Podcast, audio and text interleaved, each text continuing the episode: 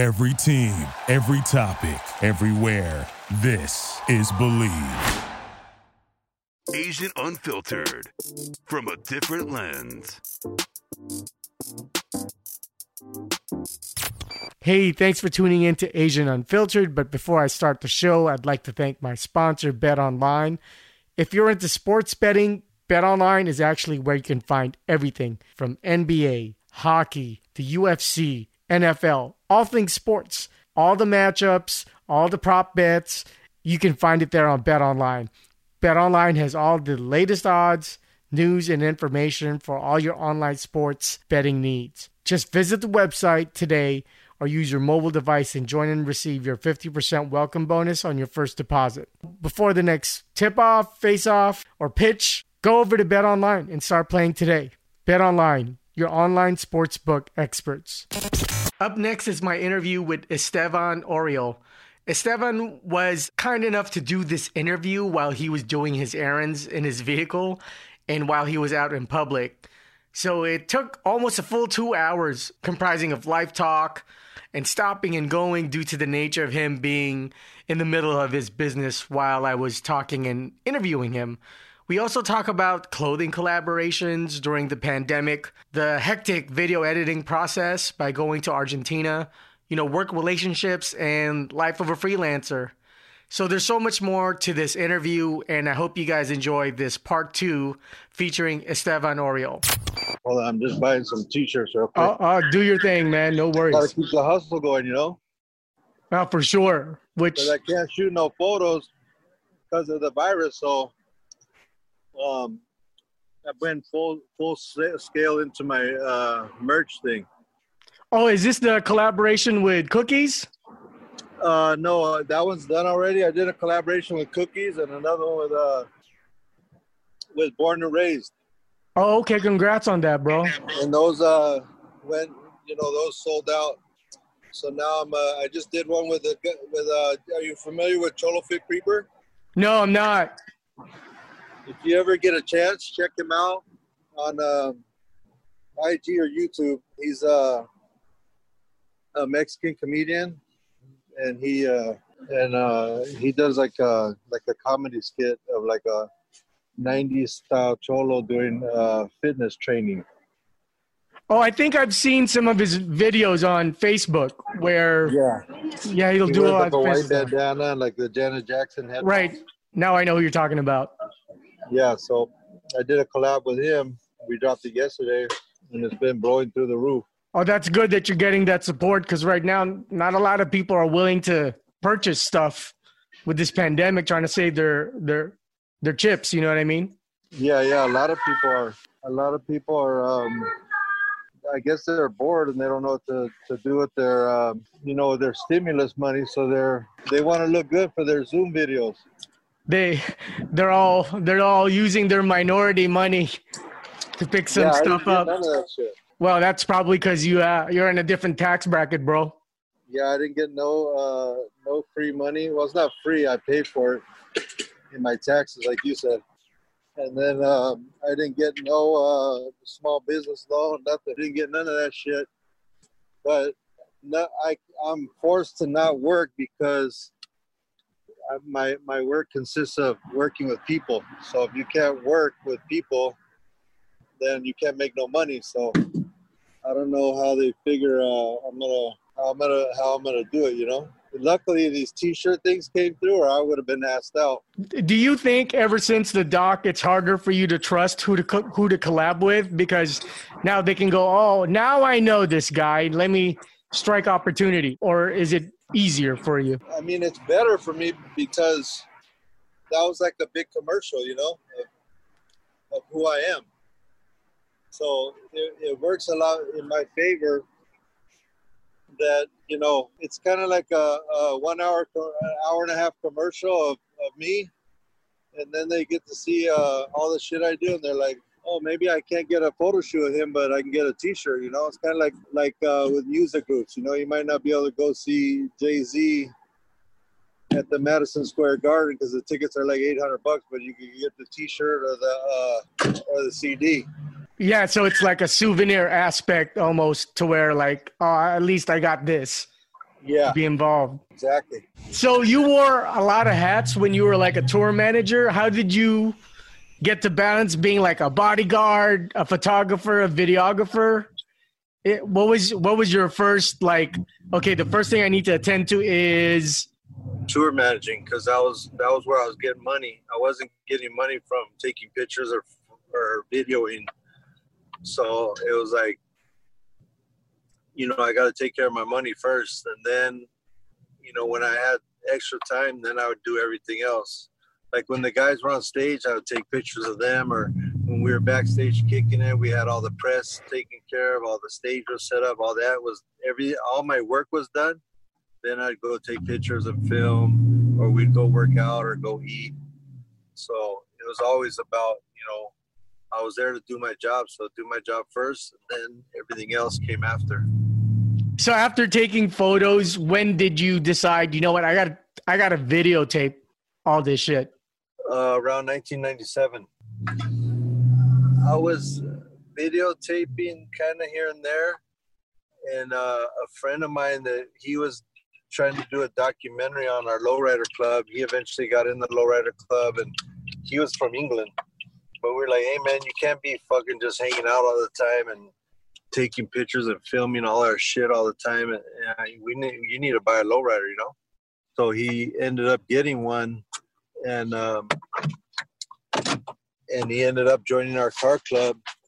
And then uh, he was like, "I'm gonna give you this uh, eight millimeter camera, and you should film stuff that you're you're uh, shooting. You know, you're taking pictures of." And I was like, "Yeah, all right, whatever." And so I I got that camera and started like just shooting with it, and then uh, before you know it, I, I when I saw what how it came out and it looked just like my film, I was like, "Oh, this is dope."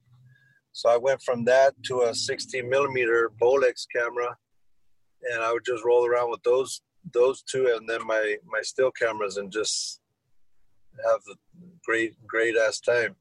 Did did you ever have to go through a phase where let's say photography suffered a little bit because you prioritize videography or whatever whatever whatever type of work was coming in the obviously the other one would suffer. Like if it was a photo job i couldn't really do too much filming or video. And if it was a um, a video job you know i would have to focus on that and not so much the photos. Did it come to a point where you're like you know i gotta hire someone to film me with a video camera while i'm shooting? No i just had friends that rolled around and they'd go hey i would always like whoever I would take to assist me, they would they would be like taking pictures with my camera. Like like I would have two different cameras, and they would like take pictures with this one while I'm shooting with the other one. I'm like, hey, don't do all that because you're like when I have to go to show the record label photos of me shooting like like a group and then there's three shots of me taking pictures it looks weird you know so i would just say hey just film me better you know that way I'm doing a photo job and they, they're never going to see this anyways. So they're like, oh, I'm just trying to get some behind the scenes shit. You know, this before there was even such thing as behind the scenes because that that kind of came later. Like now, every now people see the behind the scenes, and they might never see the shoot because they're like, oh, I already saw that happen. Like I try not to post behind the scenes stuff too much before I post a photo shoot because people see the fo- behind the scenes shoot and like behind the scenes photos from people's phones, and then they won't even they won't even want to see the real photo shoot because they're like, oh, I already saw a video of that. I already saw that on everybody's Instagram. So it's for me, it's better when nobody else is there. That way, I'm not getting that like. It's kind of like spoils the surprise when everybody's busting out ten uh, you know, iPhones behind you and you're trying to like concentrate on making this great concept and behind you there's like 10 iPhones and they're all shooting the shit or going live and you're like, fuck man, you know, this isn't going to be no surprise or nothing new or, or fun for anybody because these guys all blew it. Plus, it removes the the point, right? Is the subject that you're shooting. Yeah. You know, sure you want to be a secret. Like an artist doesn't want to have his album cover photo shoot leaked before he has his album. Like the whole thing of dropping an album is you drop new music and new artwork and new imagery, you know, for the project and not like, oh, you know, 10, 10 people from the crew or whatever was all there, you know, molesting the shit out of the situation and ruining the surprise for everybody. Do you find a lot more photographers nowadays are more narcissistic and they forget about why you're doing the, the photo shoot? Or is that just because what we're exposed and it highlighted? No, I think it's kind of sucks now that before when I first started taking pictures, like I never took pictures with nobody as far as like the people I was shooting because people didn't care about that. They're like, why are you taking why you want to take a picture with you know like what are you a groupie or whatever? So like i would never never do that. And people didn't care you know you didn't have to be a brand yourself. You just your your photography is what spoke for you. If you were good that's what spoke you know volumes not how many people you took pictures with. Like because i remember like i had friends that are in the industry now and they're huge multimillionaires you know ceos and owners of companies and they would go and take pictures of every celebrity that they ever saw with them you know like I was like, what are they doing? You know, and I, I would be trip, I would trip out like, well, what are they doing? Like, man, that looks weird, like a straight groupie. And then now you see their Instagram page and they have all their throw throwback Thursday or flashback Fridays, and uh, you're like, oh, okay, now now it works, you know. Now like nobody cares. But when I was first ten years of taking pictures, I was just um, you know shooting photos and people were seeing my photos and that was that was the cool thing now it seems like if you take pictures with people and you have all that shit on your instagram like you're the cool guy and you're like you know oh he's kicking with this guy that guy that guy so he's a cool guy we should fuck with him. But before it was like you know your pictures had to be great. And if they weren't then you were asked out. There was no mediocre photography being allowed as as far as uh you know being getting album covers or getting in magazines. And but now it's like there's no such thing as magazines really people are doing uh people are doing um you know their own magazine which is their ig page and they're doing all their own shit they own their their own their own record label their own everything is just their IG page. Is your process changing? Because you know we're, we're in a digital world, and a lot of it was brought up or uh, suggested on the doc. Hey, you know maybe this might be a time to go digital, or, or is your process remaining the same? No, my process is way crazier now because I used to. Uh, I had a photo lab. Everything I was shooting was on film. Shoot digital for people that were cheap or, or wanted it, you know, quick, fast, in a hurry. They wanted like, uh, what do you call it? They wanted like fast food, you know? Right. Whereas before, people had like timelines and schedules, and they're like, okay, we need this, all these shoots done in a month. So, um, you know, we, we're going to schedule it this amount of time. But now people call you go, hey, I'm about to drop my record tomorrow. Can we shoot my album cover today? And you just digit, you know, send me the digital pictures tonight so I could drop my album tomorrow. And you're like, fuck, you know, fuck scheduling shit, you know? And people are like real, real different about that type of shit now. Where before they seemed like they were more organized. And now everybody's just doing shit by, you know, they want it all tomorrow. And uh, the other messed up thing about that is because of the COVID virus, my photo lab that has been in business for 40 years went out of business. They couldn't they couldn't come back. They couldn't recover from four months of being out of business. So there's only one photo lab in LA that does darkroom printing or, or development processing. And uh, I'm gonna have to switch labs. And my, my guy told called me the other day. He was like kind of sad. He was like, "Hey man, I'm gonna have to shut it down." I was like, "What?" He goes, "Yeah, I'm gonna have to shut it down after 40 years." I go, "Why?" Like I was ready to do a fucking GoFundMe for him, you know. Like I think the city should even do something for that and be like, "Hey man, tell the landlord, cut the guy a break. You know, we need this. This is LA. This is Hollywood. This is a land of photography and and, uh, and films. And we can't let one of the last of the dying breed, you know, go under like that. You know, it's kind of like going extinct. But it is what it is, and uh, what can you do? Just gotta find uh, new ways. Since you're sticking to your process, and it's and like you said, it's more difficult. He talked about spray and pray. Isn't that a more difficult process where you just let the amount of hard drive space let you just fucking gun away? Or do you think it's easier for the newer heads?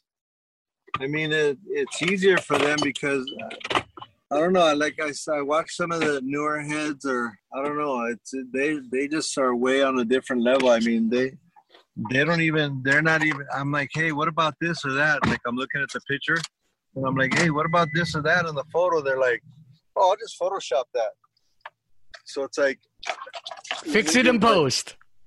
Yeah, I'll fix it in post. Like I'm like, well, what about just taking a good picture from the start and then you don't have to fix nothing? You know, like that's that's where my head is at. But they're they're just like, let me shoot a half-ass picture. I'll Photoshop the shit out of it, and then uh, you know, then it'll be a good picture. But my thing is like, if you're taking a picture, you're capturing a moment of time. That second of a moment in time and that that's what it is you know to me.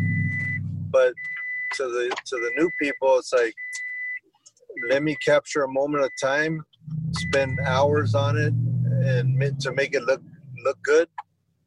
And then that's what i'm going to present to the world what i what what i what i took at that moment of time. But to me it's kind of weird. It's like it's not really a photograph no more because the photograph is the is the one is the one second that you click that button.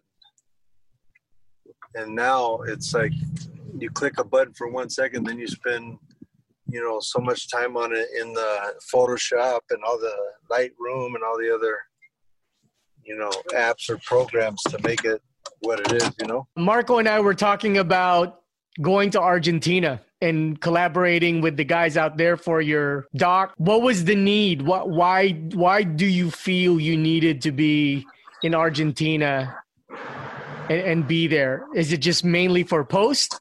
Or did you want to get the feeling of the folks that the vibe matches? What, what, what was the main reason? Um, I wanted to see it all. I wanted to see who was working on my project. I wanted to see what direction they were going in. I wanted to see what their work process was like. And I wanted to see what their where their head was at and like you know what did they know about the culture you know? Because like to me it's kind of hard to work on something if you don't know nothing about it. So um you know I wanted to see like how much these guys knew about hip hop how much they know about LA because you know keep in mind we're in Argentina you know? We're in a foreign country. So how can those people tell the story of us being that they've never even been to LA and they don't they don't even know who Cypress Hill is, you know. So I kind of just want to go down there and just tell them a little bit of the culture, like my point of view, and like educate them on backstories of different footage and different people. Like I was showing them Prophets of Rage, you know, B-Real and Chuck D in them. Sure. Know, like, and Zack De La Rocha was in that band too, right? No, he was in Rage Against the Machine. Oh, was it Tommy Morello then? Because I know Tommy Morello and Zack broke off. No, all of them broke off with Zack. And, okay. So I was like, "Hey, do you know Prophets of Rage?" And they're like, "No, I never heard of them." And I was like, "Okay, listen to this song." And they're like, "Cool." Yeah, I like that song. I go, "Do you know who uh, Rage Against the Machine is?" And they go, "Yeah, I think so." And so I played them Rage Against the Machine. Then I played them Cypress Hill. And then I played them uh, Public Enemy. They never heard of Public Enemy. So I'm like, you know, when you're explaining that to somebody, you kind of start second guessing, you know? You're like, man, I'm over here telling these people who Public Enemy is. Like, you know, I showed them like Prophets of Rage. Like, okay, there's B-Real from Cypress Hill. The whole band is from Rage Against the Machine, and then Chuck D from Public Enemy. And you know, and I was showing them uh, there's a part of the of the footage where I had um, uh, Flavor Flav was Flavor Flav and Sen Dog were in the club on stage together, freestyling with each other, and I was there was a, a part in it where where that was in the movie, and it was going back from B, uh, Flavor Flav to Sen Dog, like back and forth freestyling, and I was like, "Do you know who those guys are?" They like, "No," and, and I, I was showing them uh, I was showing them who those guys were so that if they're you know they know who because I had to show them who was important to put in the movie and why. I was showing them on raw footage like who was who. And I was thinking like, man, if I was never here, they would never know some of these people and who they were and why they should be in the movie, you know? Because uh, that's what shows how how much stuff we were doing and how many people we knew and how many paths we crossed with people and shit like that. So I thought that was kind of important to be able to, you know, like for me, it would have been way easier if the editing was here in LA because I could have went down there, you know, on a weekly, daily basis or whatever and, and been in, you know, it would have been a lot faster process and like easier because, you know, it's kind of hard when you're getting like emails and texts and, you know, like they would they would email me, text me, and and DM me questions and and messages. Oh yeah, WhatsApp. So like they're like, hey, did you see the message I left you? I go, where? They go, I and I go, yeah, WhatsApp, DM, email, text, which one? Well, like, oh, uh, it was DM. I go, okay, let me go check the DM. And it's like, there was like one message for a part of a question there, and the other part of that same question was on the whatsapp and it's like confusing as fuck and the guy's like hey man why aren't you answering me i was like if you just send it to me in one fucking place you know it'd be a lot easier you know but that was because of like the time zones and and you know i'm i'm over here and like there's parts where they're like in the editing room they're like hey man we need these answers we need these answers you know where are you where are you? I'm like well, i was asleep then or or you know i might have been working you know? Crazy concept. I might have been doing something that you know keeps the fucking lights on. They're like you know they'd be like hey well we need you you know to when we're doing this shit we need you to be you know 100% on point and stuff like that but i'm like that's cool. But you know, you're way over there, I'm way over here, and I'm I'm in another country, another time zone, and I have shit too. I'm not just sitting by the phone waiting to see if you guys are gonna call me that moment of time, you know. So it was a little bit, you know, rough, and I had to compromise a lot of things that, uh, you know, because it, it was because of that, I had to compromise a lot, and sometimes I just had to go with, you know, whatever, whatever it was, you know. But it ended up in the end of the at the end of it all, everything came out good, and we were happy, and we, you know, it, it came out came out pretty good. So are you going to be sticking with them for the for the future projects, or are you trying to resolute and find something more local? Well, I definitely want to do something more local, and the thing with that is like people are like, oh, you should do this and do that, and I have this documentary I want to do. You can you put me on with Netflix, and you should you should do a series, and you should do this, and you should do that. But I'm like, we only got that one deal, and that was it. So we're back to square one. We're back to the grind. We're back to the hustle. We're back to you know being unemployed and and uh, figuring out the next one now over the COVID virus, they're like, fuck, you know, we got laid off. We don't have a job. We have to go look for a, a job now. I'm like, shit, I do that shit every day. The life of a freelancer, right? Yeah. Welcome to my world. With blacks, they really embrace like Bruce Lee and Kung Fu.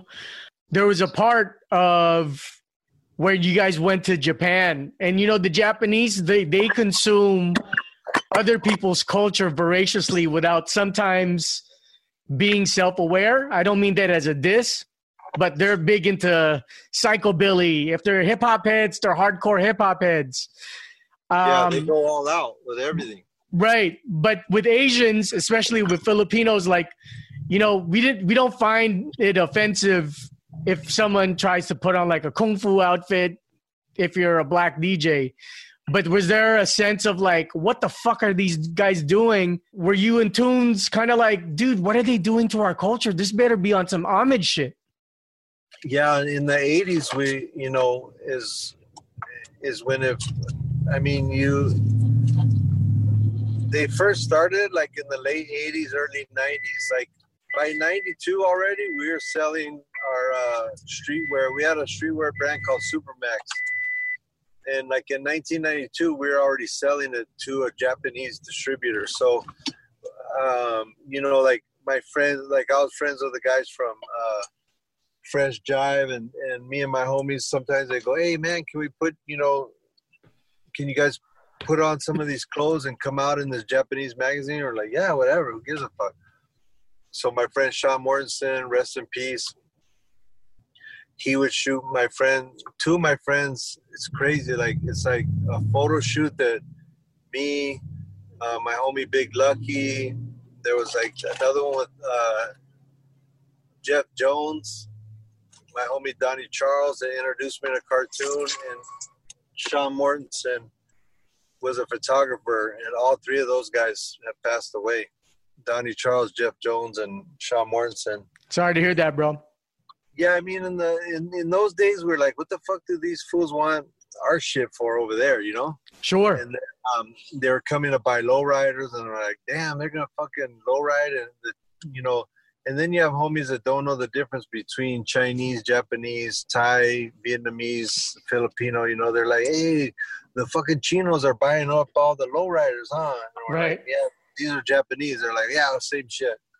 You know, like they didn't know the difference between, you know, places in in Asia. You know, and uh, we're we're tripping out that it was at that time it was only Japanese that were buying the lowriders, and um, I mean, like you said, you know, they when they do something, they go all out, like to the fullest.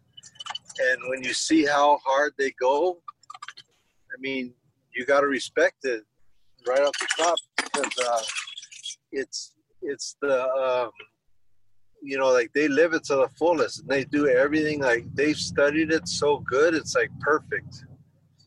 And even with low riding like they've done shit to low riding that they've done shit to low riding that we never even thought of doing or or tried to do because they just did it like like almost like a scientific point of view you know? They're like okay well wait let's see this they've been doing this for this long it seems like you know there's got to be an easier or better way to do it and they figured that shit out and and they masterminded it and um i would just go out there and trip out on on how how uh they would they would not only embrace the culture but they would just take it to the next level sometimes too Like, what's an example of that they took advance? Like, is it like with the shocks and the and the car bumping up and down? Like, Yeah, like like I had a homie from Jap- Japan that like when you when you drive a lowrider, you have to charge the batteries. Like I would say maybe if you use a car like on the weekends, you definitely have to charge it like maybe once or twice a week, depending on you know how hard you go. And um, you know, you it's it's a, it was a long process. You'd have to charge one battery for an hour, take off those cables, put on the next one, put on the next one. So you're charging like eight batteries. So each one was like an, an hour. So that's eight hours of charging. But then you figure, you know, you got to take like 10, 20 minutes going back and forth from your pad to your garage and doing all that shit. So it was like a fucking, you know, at least a 10 hour thing to just charge your batteries to go to take it out, you know, for a couple hours and hit the switches. So this homie I knew, uh, his name is Oishi. He figured out how to how to to charge it while you drive, which was you know like some some sci- scientific type shit. Because it sounds it sounds easy. Like yeah, well, I mean, you charge your whole car up of one one battery every time you drive and it charges. But you know, why, yeah, why wouldn't you be able to do that? But it's like you're charging eight batteries off of off of one running the engine or some. I don't know how the fuck he figured out, but he did. It was it was like you know, it was like game changing. What was the healing process like for you working again with with Tunes with Mark? How how did that start? Um, what do you mean? Because uh, it was kind of like uh, impressed upon the audience that there was a little bit of time off between you and Mark. With, with, Oh, with- yeah. with Tunes, and then how did that friendship restart or rejuvenate again? Oh, it's just like you know, like we worked in the same building, but you know, there was times where you know, you get like you have disagreements and you just don't talk. But like, I mean, every day I would still go in and go, "Hey, what's up, homie?" And you know, "Hey, what's up?" You know, but you know, but we, we we're in the same we're in the same building, just on like he had the second floor, I had the third floor. I would go in every day and just be like, "Hey, what's up, homie? How you guys doing there? All right, what's up?"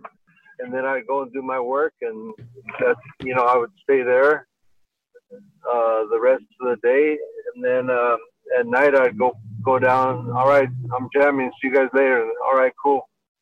But it was never like, "Hey, fuck you, motherfucker." You know, it's just more like you, needed space and time, and you know, some somebody would their feelings hurt about something, and you know, you, you just have to take like a break, you know. But uh, you know, never like uh, you know, uh, I'm never talking to you again. Or it wasn't like anybody did anything scandalous to anybody, you know. It's just like you come to a disagreement, or you get you get in your feelings, and just keep, you know,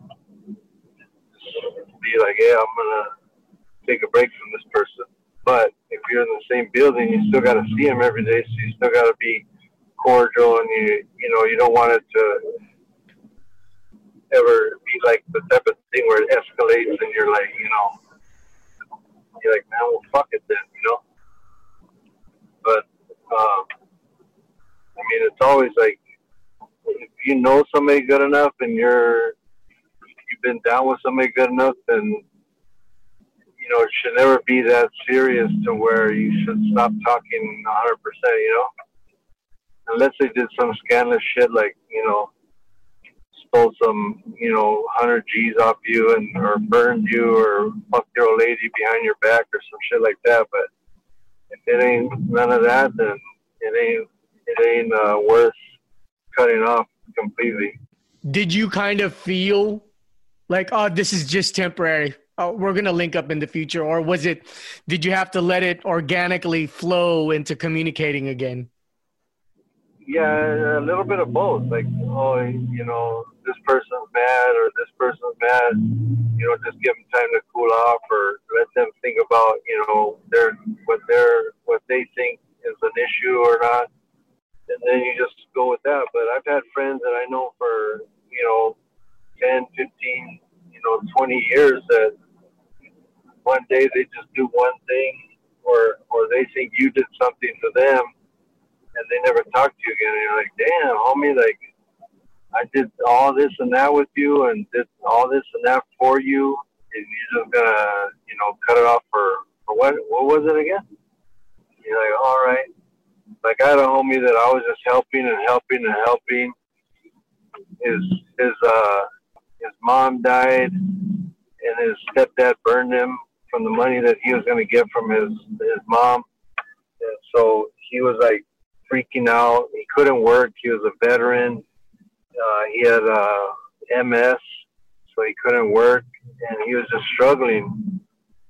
And I let him live in my pad. He had these two dogs, German shepherds, not little poodles. So they're two big ass dogs, fucking running around, shitting everywhere, barking and shit. And I'd tell him, hey, homie, like, you know, can you keep your dogs, you know, content a little bit. Like they're just fucking wild and shit. Like, yeah, man. You know what do you want me to do? I'm like, well, do something with them or fucking get rid of them. You know, like give them to the canine.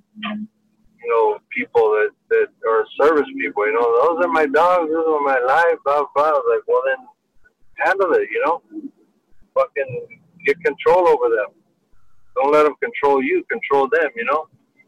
And uh, you know they they kind of like fucked up at the path the dogs because they're all you know big ass animals and shit. And then uh, there came a time where he wanted to, to move out, so I, I got him a, a trailer, you know, one of those motorhomes. And uh, I go, all right, homie, here's your new pad. And he moved it to another place, somebody else's property. You know, this whole time he's thinking he's getting his money from his mom passing away. And the motorhome burned down one day when he went to he went somewhere with his dogs, burned down to the ground, like completely melted. Just the frame was there. I was like, he was calling me up, just you know, super upset. He's like, "Hey, man, my my thing burned down, my motorhome burned down," and I was like, "Okay, you know, so now what?" He's like, "Well, I don't know what to do." I was like, "Well, you need to." It was during all those fires, you know, the big fires. I was like, "Well, you need to go to a shelter and you know, have handle that shit." And one more time, he's like, "But I don't have no money," and blah blah. So I was like, "Well, you know what? Let me, uh, you know, I'll loan you some money, but uh, you know, you got to get it together, brother. You're the same age as me, and we've been friends since teenagers. You know, so from like 15 to, to 50, and uh, it came to a point where I was like, he was like, "Hey, I got the money from this accident. I'm gonna bring you by the money." And I go, "Okay, cool. How much?" He goes, "I'll, I'll come by. I'll bring you five G's." And I go, "All right, cool." And uh, he goes, "You know what?" He goes, "Oh, I can't come by there, but you can come by here tomorrow, and uh, and I'll pay you." I'm like, okay, cool. I went to the hotel where he was staying, and he wasn't there. He checked out two days before. So I was like, man, this motherfucker, like, we, we're not like new friends. We're old friends, you know, Right. for 35 years. Wait, 35? 45 years. Wait, no, 35. 15 to 50, 35. Yeah. Yeah, 35 years. And, uh, you know, it wasn't like, you know, we hadn't been through some shit. But after that, I was just like, you know what, man, I'm, I'm done. You know, I'm cutting this fool off. So I just texted him, hey, homie, I hope you, you know, have a good time with that 5Gs. You know, just, just, uh, you know, consider that you're buying yourself out of our friendship with that money. And I hope it, I hope you do do the right thing it because, you know, that's it. It's over. It's a wrap. And I wasn't like, you know, I'm not gonna fuck him up because that was, you know, he's, he's damn near crippled already. You know, he's got MS and shit. So I wouldn't get no points out of that. I wasn't gonna get my money back, and it wasn't like, you know, it's gonna be like some type of fight or anything. So I just said, fuck it, you know, I'll let the motherfucker go. Hope he does, uh, does something good with that 5G. But I have a feeling he uh, went and got a bag and that was it. And got lit for a little bit. Yeah.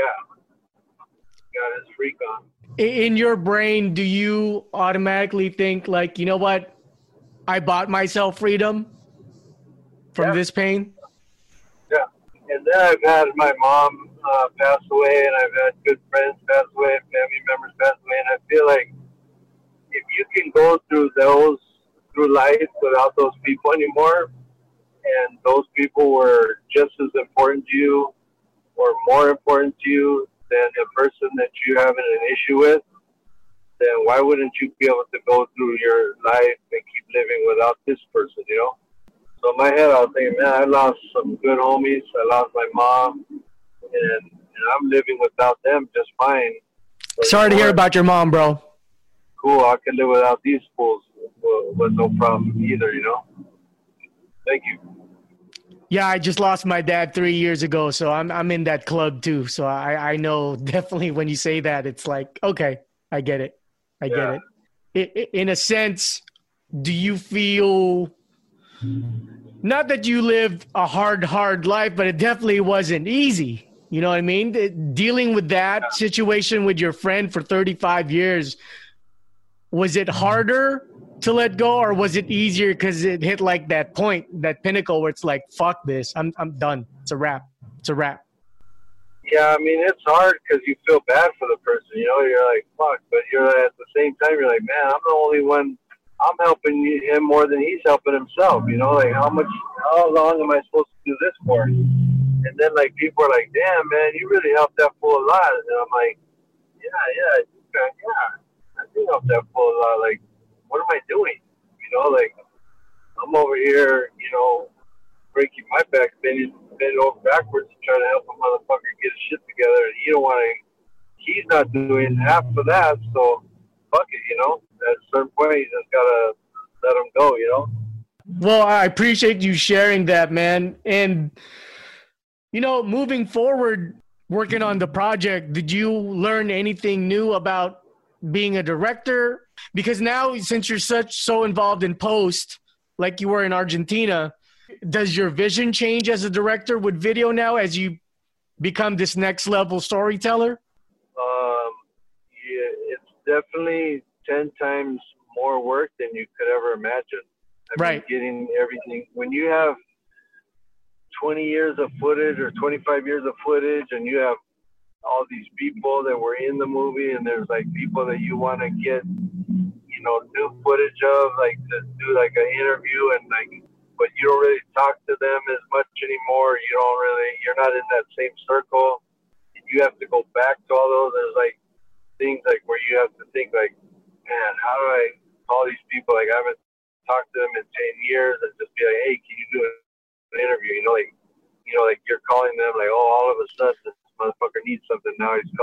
some shit like that like you always have that in your head like man i'm not i'm not trying to you know but then you think like well the reason i did know these people is because you know we were doing a lot of shit together you know so and then i weigh it out like you know you know like uh you just gotta you just gotta put it out there if it happens it happens if it doesn't it doesn't and then there's that part of it, and then you have to do all the legal shit, like all the all the, the releases, and like you know, there's just so much. Uh, when you go to a network like Netflix, or you're doing with a company like NBC or Universal or, or something like that, like they have like people auditing the budget and you know forensics and that kind of stuff, and like people like nitpicking every little part of it to make sure it's like legal. They're not going to get in any kind of uh, you know, legal trouble.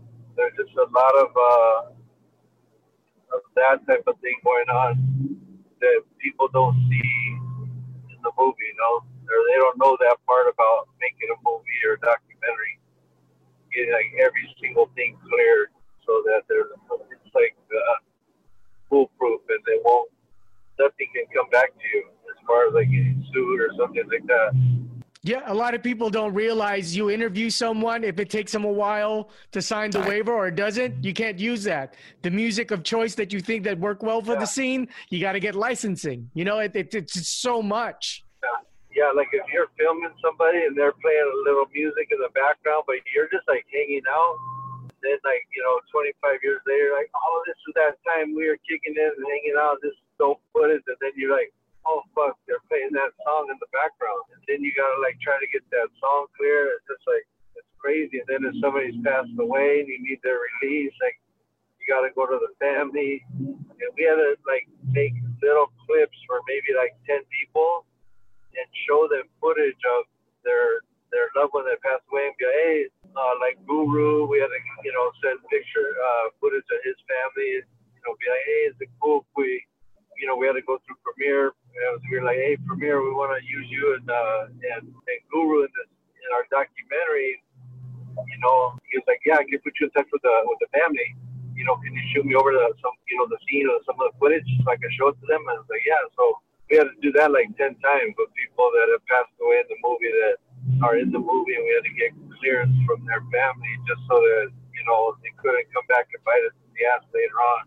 There's a little part on the doc where Brian Grazer goes, "Oh, we can shoot it right now," and I knew like, no, no, no, no, we're not gonna shoot this right now. We need to set you up. We need to light you. You need to sign the waivers. Like maybe that's a little inside thing that you guys threw to the audience. Like when Brian Grazer says we can shoot this right now, like standing up, it's like, no, it doesn't work that way, Brian. and we're at the house too, you know. Right. Like, I mean, a guy on that level to take his time to do some shit with us, and yeah, he's taking his time out of his day. He's got a million projects going on, huge ones, and he's taking like time out of his day to work on your project, and you're like, you know, you kind of have like a vision of what you want to do, like and set up and stuff. He's like, no, let's just do it right now, right here. You're like, you know, you gotta kind of like stand up and be like, oh no, you know, we got to do it like this. And, and when you're dealing with someone on that level, there, you know, you got to come at it in a real specific, you know, respectful, you know, the right way, because you don't want to throw off the mood at all, you know. Hey, Stefan, do you think there's been a mental mentality change between newer gangsters now? Because you know, oh, I'm Oh, yeah, 40, for I, sure. I'm 45 now. I'm disconnected from all the Asian gangs. You know, I'm I'm trying to be healthy and climb up two sets of steps. You know, that's what I'm concerned about now. What's changed? Yeah, yeah.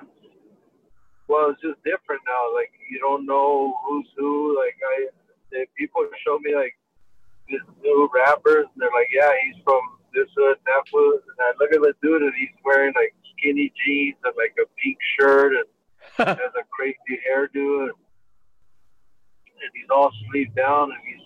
They say like, yeah, this fool's going away for two murders. I'm like, ooh, like him. I go, wait, he got murdered? And they go, no, he did them. And I was like, what the hell? so like you, you like back in the day, like everybody had a uniform, you know. Like you knew who was gang. If you're from LA, in LA, you knew who was a gangster, and you just would watch. You would. Another thing is too, you'd go by what was on the walls. You know, you'd be like driving through LA, and be, okay, there's that, there's that. I'm in this hood, I'm in that hood and you'd be, you know, always on your P's and Q's. But now there's hardly any graffiti left anymore, and you don't know what the guys look like. So, you know, you can get caught slipping like kind of easier now, you know? Yeah, and the, the gangsters they have like 200k followers on Instagram. Yeah. Pull up, drop your pin and all this weird shit. Like, and and a lot of people don't realize uh, for for the youngsters, you know, there was a separation in dress code back then. It, gangsters were wearing parkas, even though it's like seventy seven degrees. The the the people who listen to KROQ were in fucking slippers, board shorts, and and body Yeah. glove t shirts when it's like fifty five degrees. You know, yeah, like a hang ten tank top. Tank top. for sure. All the, all those stores like Miller's Outpost, fucking Oak Tree, old Yeah. school stuff, man. Yeah, there was swap meets. Now, the, now, like, I don't know if you've noticed, but a lot of the swap meets have closed down, and it's that's a trip. You know, that was like where the hood shopped. You know, everybody owns a clothing brand. Like, like, I don't know, like, I don't know who doesn't own a co- clothing brand no more. I'm like, man, I want to find somebody that doesn't have their own streetwear brand. Right. There's everybody's putting out a t-shirt company, a hats, the masks, the phone cases, the like everybody's doing it. I mean, there's there there's money for everybody, just not so much anymore because so many people are doing it. Since you were you're a mixed child, even though you look like a really really tall fucking cholo, bro. Did you ever feel that Yeah. being mixed growing up and like a, a setting of confusion? Uh, yeah, because you know my what back then people were racist, you know. So my mom, uh, my name was I, I was born as Esteban Heriberto Oriol, and my mom in in school changed my name to Steve because I was a fucked up kid. I was hyperactive. They wanted to put me on this drug called Ritalin, and and I was just wild. You know, I was bouncing off the walls, and I was not very good with authority, and uh, you know, I was I was getting moved moved from school to school, and my mom was like, you know, she thought I was being like uh, picked on, or like, cause you know, my, it was like a racial thing, and uh, she changed my name to Steve at school so that people would, uh, you know, not go so hard on me, you know, but I think it was mostly me, you know, the way I was the way I was acting, you know, I was fucking wild. They could have handled it. So I mean some of it had to do with that and some of it had to do with I was just off the bouncing off the walls, you know. Like I used to get kicked out of class every single day. The like right when the bell ring, the guy go, Oriol, get outside. Like right, it's beep. Oriol, get outside. Like as soon as I he'd take the roll, he'd tell me to go outside, and and I would, and he would I'd sit outside the door, and he would bring my my paperwork, my my stuff right to me, and I'd just be sitting outside doing my homework on the on the sitting on the pavement. And then my the vice principal got to the point where he's like, they called my mom in and told her that that they were gonna have to start charging me for the referrals that I was getting to go to the office. It was like nine cents or something like that because they're I was wasting their their paper. And she was like, I, "Are you kidding? Like I never even heard of anything like that. Like, what's wrong with you guys? Like, I got in fist fights with three of my teachers in uh, in school, like with full blown men.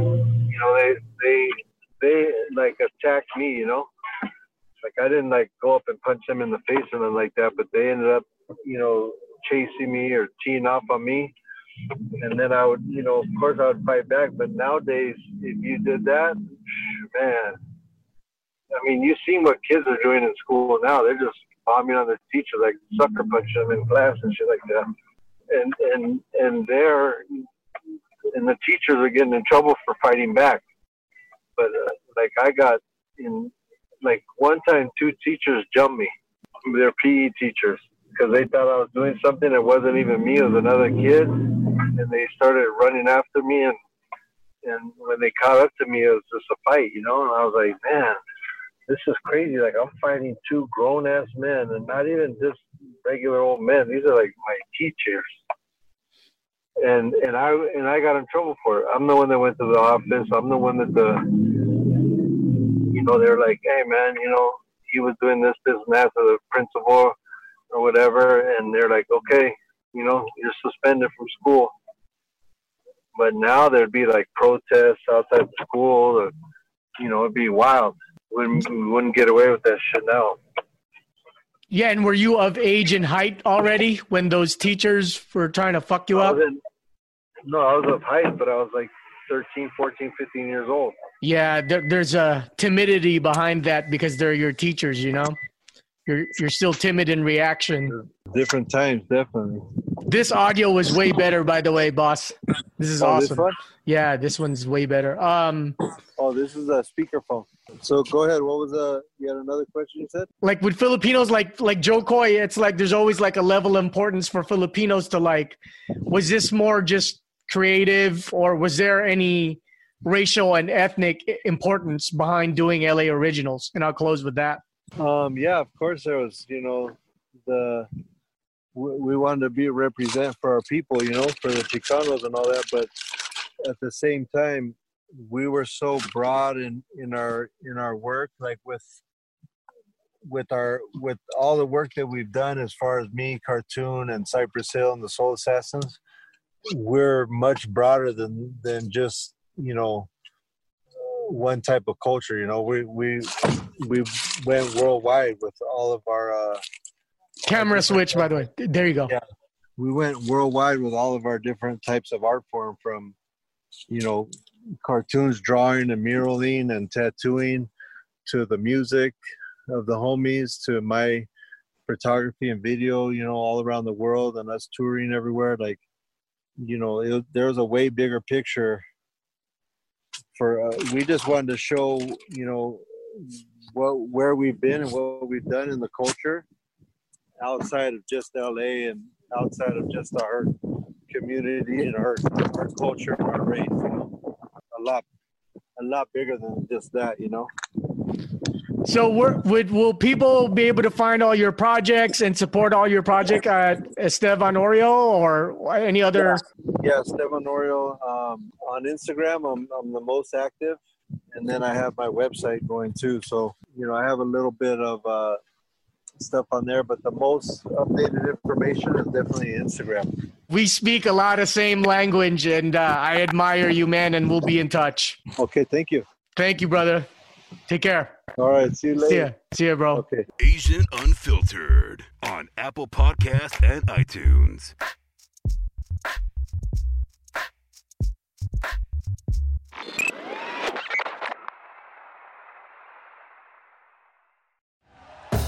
Thank you for listening to Bleav. You can show support to your host by subscribing to the show and giving us a five star rating on your preferred platform. Check us out at Bleav.com and search for B L E A V on YouTube.